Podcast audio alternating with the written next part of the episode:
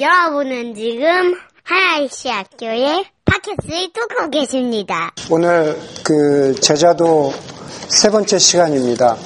아, 지난 아, 두주 동안에 저희가 제자도에 관한 두 가지 주제를 나누었습니다. 첫 번째는 제자도는 아, 예수 그리스도를 주인으로 고백하는 삶이라고 함께 나누었고 또 지난주에 제자도는 아, 우리가 낮아짐과 그리고 적극적인 어, 제한성을 가지고 살아가는 것이라고 그렇게 말씀을 드렸습니다.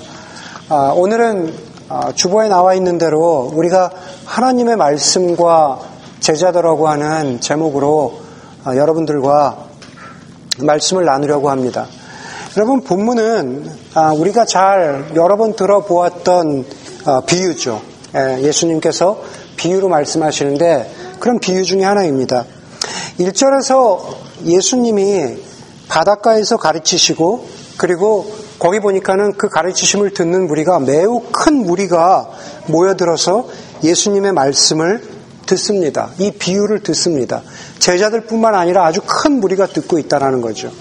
예수님께서 중간에서 비유를 말씀하시는데 우리가 먼저 건너뛰어서 오늘 우리가 읽은 본문의 10절에서 11절을 10절에서 12절을 먼저 보도록 하겠습니다. 10절에서 12절에 보니까는 저랑 저랑 여러분들이 제가 읽을 테니까 여러분들 눈으로 쭉 따라 앉아서 읽으시면 되겠습니다. 10절부터 이렇게 말, 말하고 있어요. 예수께서 혼자 계실 때 다시 말해서 비유를 가르치신 다음에 예수께서 혼자 계실 때에 예수의 주위에 둘러 있는 사람들이 열두 제자와 함께 그 비유들이 무슨 뜻인지를 예수께 물었다. 예수께서 그들에게 말씀하셨다. 너희에게는 하나님 나라의 비밀을 맡겨주셨다. 그러나 저 바깥 사람들에게는 모든 것이 수수께끼로 들린다. 그것은 그들이 보기는 보아도 알지 못하고 듣기는 들어도 깨닫지 못하게 하셔서 그들이 돌아와서 용서를 받지 못하게 하시려는 것이다. 그랬습니다. 여러분, 신학 용어 중에 아마 여러분들 들어보신 분들이 많이 계실 거라 생각하는데 신학 용어 중에 칼비니즘이라는 용어가 있습니다. 칼비니즘이라고 합니다. 종교개혁 시대, 시대 아, 신학자였던 칼빈의 이름을 딴 용어죠. 칼비니즘에서는 여러 가지를 이야기하고 있지만은 하나님의 예정하심에 대해서 말하고 있습니다. 우리가 하나님, 우리 그리스도인을 하나님이 우리를 하나님의 자녀로 삼아 주신 것은 창조 전부터 이 세상이 만들어지기 전부터 우주가 만들어지기 전부터 하나님께서 우리를 이미 예정하셔서 예정하셔서 정말 저항할 수 없는 은혜로 우리를 하나님의 자녀로 불러 주셨다라는 것. 하나님의 예정론, 예정, 예정론이라 그러죠. 그것이 칼빈이즘의 가장 대표적인 교리 중의 하나입니다. 그런데 거기서 더 나아가서 하이퍼 칼빈이즘이라는 용어도 있습니다.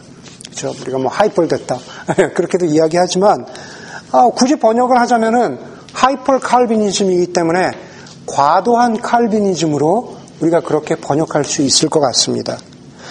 마치 지금 우리가 읽은 10절에서 12절은 단순히 칼빈이즘을 뛰어넘어서 하이퍼 칼빈이즘처럼 여겨집니다. 좀 과도한 칼빈이즘처럼 여겨진다라는 거죠. 어떤 의미에서 그렇습니까? 오늘 10절에서 12절에 보니까는 예수께서 혼자 계실 때 예수의 주위에 둘러 있는 사람들이 열두 제자와 더불어 그 비유들이 무슨 뜻인지를 예수께 물었다 그랬습니다. 여러분 비유를 시작할 때 예수님이 큰 비유를 가르치기 시작할 때 1절은 뭐라고 시작합니까? 굉장히 큰 무리가 무리가 있었는데 그 사람들에게 비유를 가르치시고 그 비유가 끝나고 혼자 계실 때 큰 무리는 이제 가르침이 끝났으니까 떠나가고 열두 제자와 더불어 소수의 이 정도의 사람들만 있는데 거기서 예수, 그 사람들이 예수님께 물어봤다는 거예요. 그 비유의 뜻이 무엇인지를 물어봤다라는 겁니다. 그렇지만 예수님께서 그들에게 말씀하십니다. 너희에게는 너희에게는 하나님 나라의 비밀을 맡겨주셨다 그럽니다. 그 뜻은 뭐냐면 여기서 하나님 나라의 비밀이라는 것은 하나님의 말씀, 계시라는 뜻이죠. 이 비유도 하나님의 말씀에 관한 것인데 하나님 나라의 비밀, 계시를 알려주셨다. 아, 이해하게 해주셨다라는 그런 뜻입니다. 그러나 그러나 저 바깥 사람들에게는 모든 것이 수수께끼로 들린다. 그들이 보기는 보아도 알지 못하고 듣기는 들어도 깨닫지 못한다. 그래서 결국 그들이 돌아와서 용서를 받지 못하게 하시려 하는 것이다라고 성경이 말하죠. 하이퍼 칼비니즘으로 읽으면은 어떤 사람은 아무리 믿지 않으려고 해도 어떤 사람은 아무리 하나님의 말씀을 받아들이지 않으려고 해도 하나님께서 예정하셨기 때문에 그 사람은 구원해 주시는데 여기에 나와 있는 저 바깥에 있는 사람들 똑같이 앉아서 성경 말씀을 들었는데 그 사람들에게는 아무리 자기가 이해하려고 해도 이미 그 사람은 예정 어, 선택받지 않도록 예정되었기 때문에 그 사람은 깨닫지도 못하고 그래서 결국은 회개할 수도 없고 용서받을 수도 없는 과연 그런 그런 것을 서포트하기 위한 문제 그 어떤 어떤 교리로 예수님의 가르침으로 이 본문이 그렇게 쓰여졌냐라는 거죠. 그런 의미가 아니다라는 겁니다. 그런 의미로 쓰여진 것이 아니라 오늘 본문에서 10절 12절을 먼저 말씀드리는 이유는 하나님의 말씀의 계시가 주어졌고 그 말씀에 반응하는 것은 바로 인간의 책임이라는 거죠. 여러분, 오늘 말씀에서 설교 제목에도 나와 있지만은 결국 말씀과 제자도, 하나님의 말씀과 제자도인데 계속 반복해서 나오는 것은 뭡니까? 바로 씨앗이라고 하는 씨앗으로 비유되는 하나님의 말씀인 거죠. 그 하나님의 말씀이 다양한 사람의 마음에, 다양한 사람의, 사람의 정황 속에, 인간의 삶 속에 떨어지는데, 뿌려지는데, 그 말씀에 어떻게 반응하느냐. 다시 말해서 하나님의 자녀가 되느냐, 하나님 나라의 백성으로 살아가느냐 하는 것에 인간의 책임이 있다라고 하는 겁니다. 바로 그 말씀을 하고 있는 거지, 누구는 노력해도, 노력해도 안 되고, 누구는 노력하지 않아도 이미 선택되었다라는 것을 지지하기 위해서 10절, 12절이 쓰인 것이 아니다라는 거죠. 그런 맥락을 가지고 오늘 비유는 네 가지 땅에 대해서 말하고 있습니다. 그렇죠? 네 가지 땅에 대해서 말하고 있는데 저는 그 중에서도 오늘 제자도와 관련해서 마지막 두 가지 땅에 대한 두 가지 땅에 대한 아, 땅에 대해서 여러분들과 말씀을 나누고자 합니다. 처음에 두 땅은 하나는 길가고 하나는 아, 그 흙이 많지 않은 돌짝밭이죠. 둘 다 말씀이 전혀 뿌리 내리지 못한 상황을 말하고 있죠. 돌짝밭은 길가에 떨어진 것은 그냥 새들이 먹어버렸고 돌짝밭에 떨어진 것은 뭐 뿌리를 내리지 못합니다. 그러고 나서 세 번째 오늘 7절에 보니까는 가시 덤불 속에 떨어진 씨앗에 대해서 말하고 있죠. 7절에 보니까는 가시 덤불에 떨어진 씨앗이 앞에 두 씨앗과 다른 것은 가시 덤불에 떨어진 씨앗은 뿌리를 내리고 자라났다라는 겁니다. 그렇죠? 길가에 떨어진 씨앗이나 돌짝밭에 떨어진 씨앗은 뿌리도 내리지 못했습니다. 그런데 가시덤불에 떨어진 씨앗은 뿌리를 내고 자라났어요. 우리가 7절을 보면 그것을 알 수가 있습니다. 7절에 보니까는 또 덜어는 가시덤불 속에 떨어지니 가시덤불이 자라 그 기운을 막아버려, 막아버려서 열매를 맺지 못하였다라고 그렇게 말합니다. 여러분, 가시덤불에 떨어진 씨앗이 뿌리를 내리고 자라나고 자라나는 기운이 있었습니다. 그렇죠. 오늘 보니까는 그 기운을, 가시덤불이 그 기운을 막아버렸다 그랬어요. 예, 가시덤불이 막아버려서 뿌리를 내리고 자라났지만 가시덤불이 막아버리니까 결국에는 열매를 맺지 못했다라는 겁니다. 여러분, 제가 제자도 시리즈를 시작하면서 처음에 그런 말씀을 드렸습니다. 모든 그리스도인은 제자이고 모든 제자는 그리스도인이라고 말씀드렸습니다. 그리스도인, 다시 말해서 제자는 하나님의 말씀에 반응하는 사람이죠. 하나님의 말씀을 내가 키울 것인가, 열매를 맺을 것인가에 대해서 자신의 책임, 인간의 책임을 절감하는 사람이 바로 제자입니다. 오늘 표현으로, 표현으로 말하자면은 열매를 맺는 사람이라는 거죠. 여러분, 말씀의 씨앗이 뿌리를 내리는 것이 중요하죠. 열매를 맺기 위해서는 씨앗이 뿌리를 내려야 합니다. 그렇죠. 그리고 뿌리를 내리는 것만으로 중요한 것이 아니라 자라나야 합니다. 그러나 뿌리를 내고 뿌리를 내리고 자라나도 열매를 맺지 못하면 다 소용 없습니다. 여러분 그것을 우리 인간의 상황, 우리 인간의 처지에 한번 비교해 보도록 하겠습니다. 비, 유해 보도록 하겠습니다. 어떤 사람은 어떤 사람은 교회에서 컸습니다. 어떤 사람은 교회 생활을 오래 했습니다. 어떤 사람은 기독교 공동체에서 오랫동안 말씀을 들었습니다. 성경 공부도 열심히 하고 그리고 성경 공부를 열심히 한 덕에 성경 지식도 자라납니다. 그리고 교회 생활이 무엇이라는 것이 기독교인이 된다는 것이 무엇이라는 것에 대해서 지식적으로 알고 있습니다. 뿌리를 내리고 자라났다라는 겁니다. 그런데 정작 마지막에 열매가 없을 수 있다라는 거죠. 정작 마지막에 오랫동안 뿌리를 내리고 오랫동안 조금씩 조금씩 자라났지만 그렇지만은 결정적인 순간에 정말로 예수 그리스도를 내 삶의 구주와 예수 그리스도를 내 삶의 주인으로 받아들이지 않은 그러한 예수 그리스도를 받아들이는 고백이 없는 사람들이 실제로 교회에 많이 있습니다. 저는 그런 사람들을 교회에서도 많이 보았고 제가 섬기던 선교단체에서도 꽤 많이 보았습니다. 참 안타까웠습니다. 여러분, 오늘, 오늘, 오늘 말씀에서 이야기하고 있는 것은 바로 그겁니다. 하나님의 말씀이 뿌려지고, 하나님의 말씀이, 아, 뿌리를 내리고 자라나는 것으로는, 그것으로는 다가 아니라는 겁니다. 그 과정이 중요하지만, 그러나 건강하게 자라나면 마지막에 열매를 맺어야 한다라는 겁니다.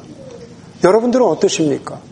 여러분들 가운데 정말 제가 여러분들 대부분 아, 어떤 신앙의 여정들, 신앙의 상태들 많이 알고 있지만 정말 여러분들 가운데 혹여나 잘 뿌리 내리고 자라났지만 처음, 처음으로 그 첫 열매를 맺는 예수 그리스도를 구주와 주님으로 고백하는 그 고백이 없었다면 그것은 우리의 삶 가운데 치명적인 실수이고 치명적인 약, 약 영적인 약점일 수 있다라는 겁니다.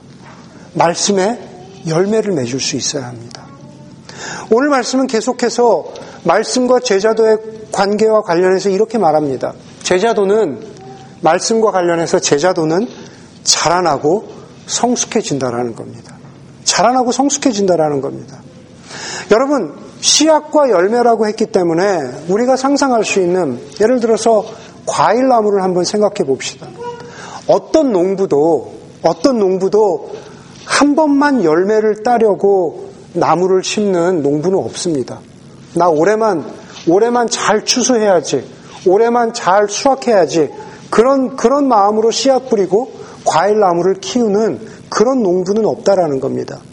올해보다는 내년이, 그리고 시간이 흐를수록 그 과일 나무가 점점 더 커져서 더 많은 열매를 맺기를, 더 많은 수확을 얻기를 바라는 것이 그것이 농부의 마음이라는 거죠.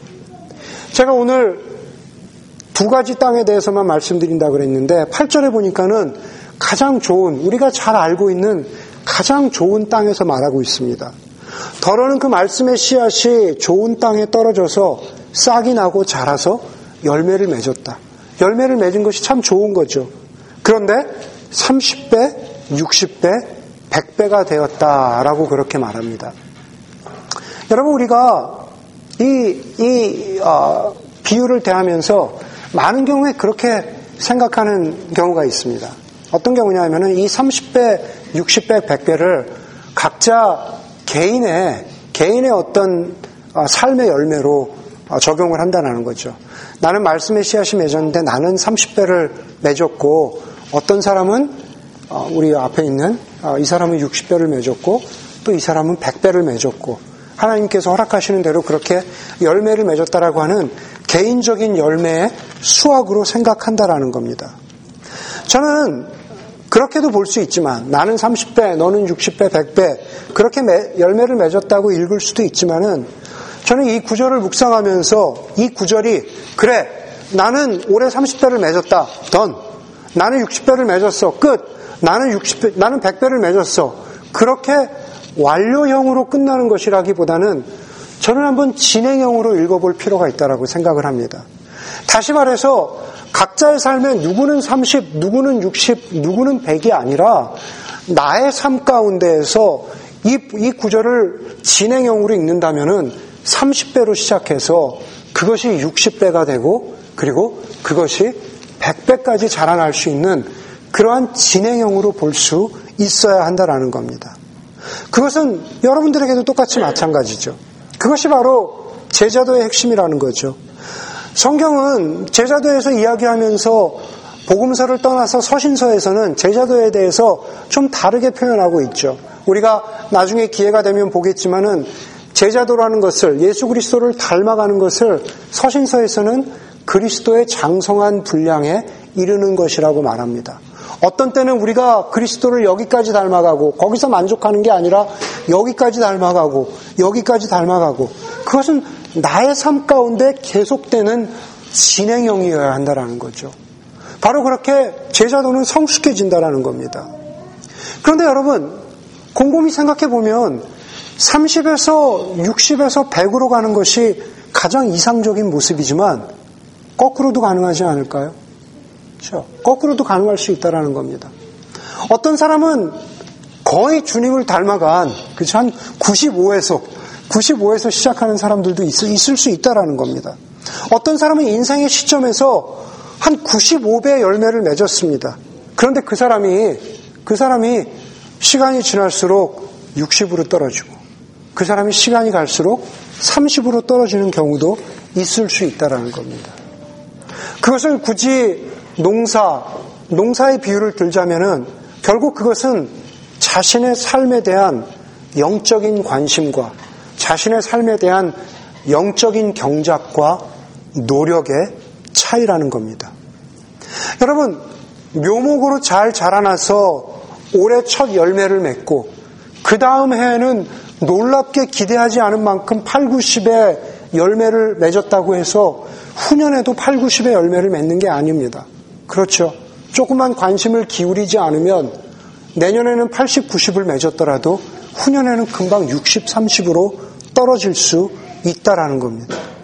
말씀에 반응해서 예수 그리스도의 제자, 예수 그리스도인이 되었다라고 해서 자동으로 자라나고 내가 80을 맺었다고 해서 그것이 그냥 꾸준히 이어지는 것이 아니다라는 겁니다. 그래서 우리는 말씀이 내 안에서 자라나고 말씀이 꾸준히 열매를 맺고 그렇게 그렇게 내, 내 어떤 삶을 영적으로 성장시킬 수 있도록 애쓰고 노력해야 하는데 그것은 하나님이 해주시는 것이 아니라 하나님이 전적으로 그것을 다 해주시는 것이 아니라 우리가 우리의 삶을 영적으로 경작하고 애를 쓰고 노력할 때 그럴 때 하나님께서 신비한 방법으로 그 다음을 책임져 주시는 것이라는 거죠. 그렇죠. 우리가 농사의 원리만 봐도 잘 알지 않습니까? 우리가 최선을 다해 경작하고 그리고 비와 어, 뭐 햇빛이 오고 이런 것들은 하늘의 뜻에 맡긴다라는 그런 뜻은 영적인 경작의 원리에 따지면 우리가 신비로운 성령 하나님의 도우심에 우리의 삶을 맡기는 것이라고 우리가 설명할 수 있다라는 거죠. 여러분 말씀 안에서 말씀으로 성장하고 말씀으로 자라나는 것이 언제나 쉬운 것만은 아닙니다. 농사를 짓고 영적인 경작을 하고 영적인 어떤 어떤 어, 관심과 노력을 기울이는 것이 쉬운 일은 아닙니다. 심지어 하나님의 말씀도 그것을 가르치고 있습니다. 히브리서 4장 12절에 보니까는 하나님의 말씀은 살아있고 힘이 있어서 어떤 양날 칼보다도 더 날카롭습니다. 그래서 사람 속을 꿰뚫어 혼과 영을 갈라내고 관절과 골수를 갈라놓기까지 하며 마음에 품은 생각과 의도를 밝혀냅니다. 그럽니다. 중요한 것은 마지막 구절입니다. 하나님의 말씀으로 내 삶을 경작하고 내 삶을 가꾸다 보면은 우리가 농사를 짓다가 우리가 땅을 가르고 땅을 경작하다가 우리가 발견하지 못한 큰 바위덩이가 나오는 것처럼 오늘 말씀의 마지막에 보니까는 마음에 품은 생각과 마음에 품은 의도를 드러낸다라고 했습니다. 한마디로 숨어 있는 모든 썩은 것, 숨어 있는 모든 건강하지 못한 것, 아름답지 못한 것, 내 영적인 마음 속에 있는 모든 것들이 드러난다라는 거죠. 부담스러운 말씀입니다. 그럼에도 불구하고 우리가 그 말씀 앞에 우리 자신을 내놓을 수 있어야 우리가 30배, 60배, 100배로 자라나는 그러한 가장 기본적인 그런, 그런 어떤 준비가 될 수 있다라는 겁니다. 디모데 후서 3장 16절도 그 이와 비슷한 말씀을 합니다. 모든 성경은 하나님의 영감으로 된 것으로 교훈과 책망과 바르게 함과 의로 교육하기에 유익하다라고 했습니다. 우리를 가르치고 때에 따라 우리를 책망하기도 하고 때에 따라 우리가 자라날 수 있도록 우리를 채찍질 한다라고 하는 겁니다. 여러분 하나님의 말씀의 역할과 관련해서 시편 말씀에는 유명한 구절이 있습니다. 시편 19절 10절 말씀에 보니까는 주님의 교훈은 금보다 순금보다 더 탐스럽고 꿀보다 송이꿀보다 더 달콤하다라는 말씀이 있습니다. 저희 집에는 순금이 없어서 하나님의 말씀이 순금과 어떻게 비교될 수 있는지는 잘 모르겠지만 꿀과는 비교할 수 있을 것 같아요. 우리 집에 모두 다 꿀이 있잖아요. 그렇죠? 여러분, 제가 이렇게 한번 질문 드려보겠습니다. 여러분, 하나님의 말씀이 꿀보다 송이 꿀보다 달다라고 하는데 여러분 정말 그러십니까? 네, 정말 성경 읽을 때마다 와 이거 진짜 스윗하다. 정말 달다. 하나님의 말씀이 어떻게 이렇게 놀랍지? 하나님의 말씀이 어떻게 이렇게 스윗하지? 여러분 정말 그러십니까? 저는 안 그러는데요. 저는 억지로 큐티할 때 많아요. 저는 억지로 큐티할 때 어떤 사람은 아, 큐티가 잘 안 들어올 때는 그냥 하지 말라 그러는데 네, 저는 안 하면은 또 금방 흐름을 놓치는 제 어떤 성품, 품성을 알기 때문에 그냥 저는 억지로 해요. 억지로 하는데 매번 매일 아침에 정말 송이꿀처럼 달지 않아요. 어떤 때 억지로 펼 때도 있거든요. 정말로 그래요. 여러분, 하나님의 말씀이 꿀송이보다, 송이꿀보다 달다라고 하는 말씀은 그 말씀을 대할 때마다 그 말씀이 정말로 내 귀와 내 마음을 즐겁게 하고 어, 어떻게 행복하게 해줄 만큼 그런 말씀이기 때문에 그런 달콤한 말씀이기 때문에 하나님의 말씀이 송이꿀보다 달다라고 하는 게 아닙니다. 하나님의 말씀이 송이꿀보다 달다라고 하는 것, 달다라고 하는 것은 어떤 때는 힘들고 어떨 때는 어렵고 어떤 때는 그 말씀을 대하기가 힘들더라도 그 안에 하나님의 진리가 담겨 있고 오늘 제가 아이들에게 이야기한 설교한 것처럼 그 안에 하나님을 경외하는 지식과 지혜가 담겨 있다라는 것을 힘들고 어려워도 묵상한 다음에 그래 하나님의 말씀이 이거지. 아까 제가 말씀드린 히브리서 말씀의 말씀을 통해 보자면 그래 내 마음속의 의도와 생각을 결국은 또 이렇게 드러내시는구나. 힘들고 어렵지만 내가 다시 한번 하나님의 말씀 앞에 서서 필요할 때는 회개하게 하시고 하나님의 말씀 안에서 소망을 갖게 하시고 하나님의 말씀 안에서 깨닫게 하시니까 송이꿀보다 달다라고 하는 것이 그게 매번 듣기에 좋기 때문에 달다라고 하는 게 아니다라고 하는 겁니다. 여러분, 현대 교회의 문제, 현대 지금 기독교의 문제 중에 하나는 바로 이런 것 때문이 아닌가 하는 생각이 들어요.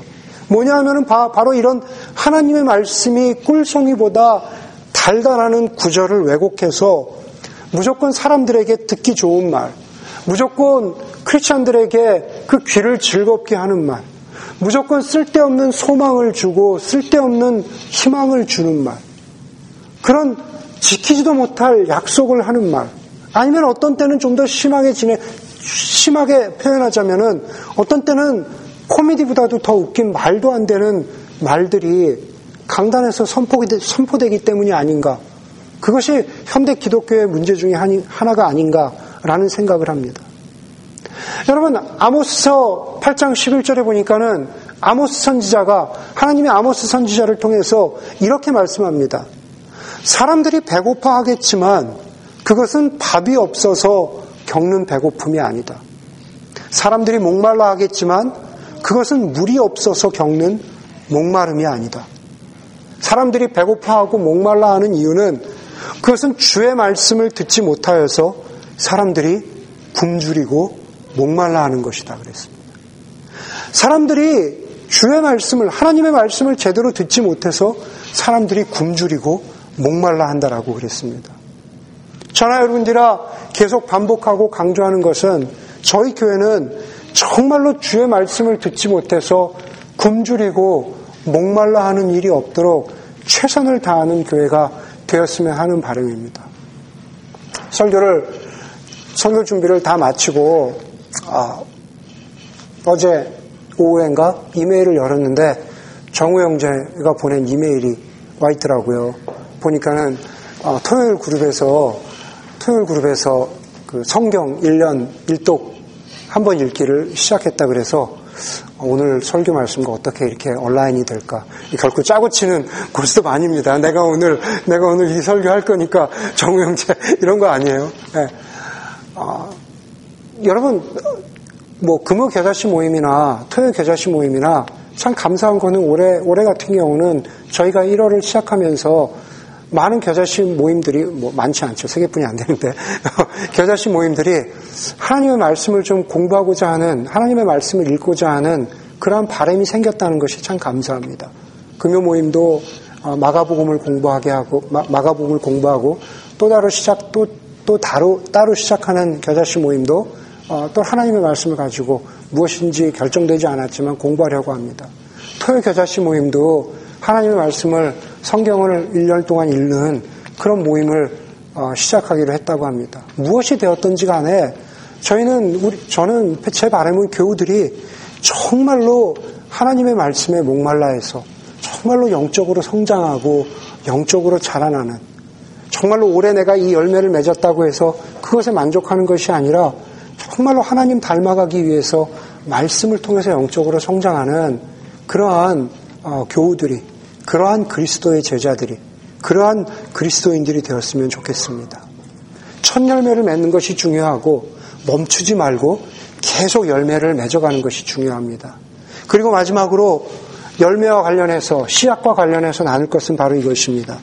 참 제자도는 말씀에 씨앗을 뿌리는 것입니다. 참 제자도는 말씀의 씨앗을 뿌리는 것이죠. 우리가 오늘 읽었던 두 번째 본문 마가복음 4장 26절에서 27절 함께 보겠습니다. 예수께서 또 말씀하셨다. 하나님 나라는 이렇게 비유할 수 있다.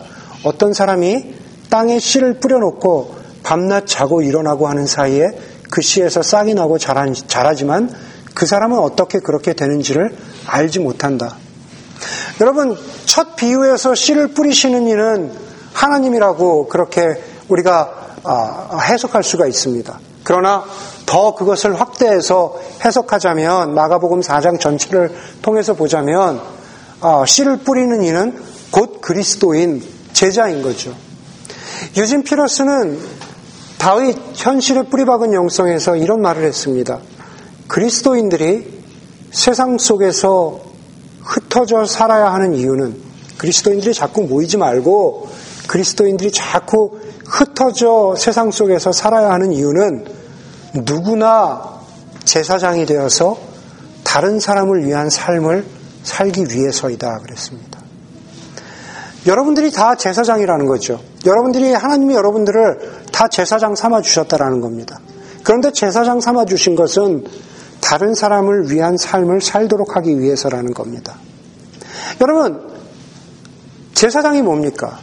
구약에서 제사장은 자기 자신과 다른 사람들 모두를 위해서 하나님의 임재 앞에 서서 성소로 들어가서 지성소로 들어가서 제사장인 자기 자신과 그리고 다른 모든 하나님의 백성을 위해서 하나님의 용서를 구하고 하나님의 구원의 구원을 얻게 하는 역할을 했던 것이 그것이 바로 제사장의 역할입니다. 다시 말해서 제사장을 통해서 모든 사람들이 하나님과 만나도록 하는 게 하나님의 임재 가운데로 나아가도록 하는 게 제사장의 역할이었다라는 거죠. 그런데 우리가 세상 속에서 다른 사람을 위한 제사장적인 삶을 살아간다라는 것은 결국 하나님을 모르는 사람들이 하나님을 만나도록 해야 된다라는 거죠. 주일날 10시에 설교하는 저만이 무슨 제사장인, 제사장적인 특권을 누리는 것 같은 그런 역할이 아니라 여러분들이 사람들로 하여금 하나님의 임재를 만나도록 하는 역할을 해야 하는데 그 역할을 하는 데 있어서 구약의 제사장은 제사의 어떤 희생제물을 통해서 하나님을 만나도록 했다면은 여러분들이 세상 속으로 흩어져서 사람들로 하여금 하나님을 만나도록 하는 제사장을 제사장의 역할을 감당할 때 그 도구는 뭡니까? 바로 하나님의 말씀과 사랑이라는 거죠. 하나님의 말씀을 전할 때 있어서 하나님의 말씀을 무슨 윽박지르고 광유, 강요하고 호전적인 역할로 그것을 그것을 마치 막 이렇게 어, 어, 강제로 주입시키는 그런 것이 아니라 사랑의 섬김을 통해서 사랑이라는 것은 하나님의 어떤 말씀을 전하는 데 있어서 하는 하나의 통로가 되는 역할이죠. 예, 그, 그 사랑을 통해서 하나님의 말씀을 전하는 것.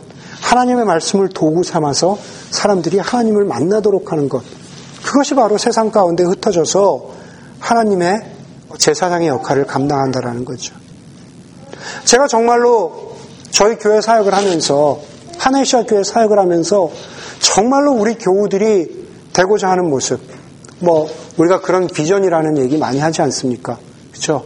결국 비전이라는 게 뭡니까? 저는 비전, 뭐 미션 여러 가지로 이야기하지만 결국 비전이라는 것은 내가 꿈꾸는 겁니다.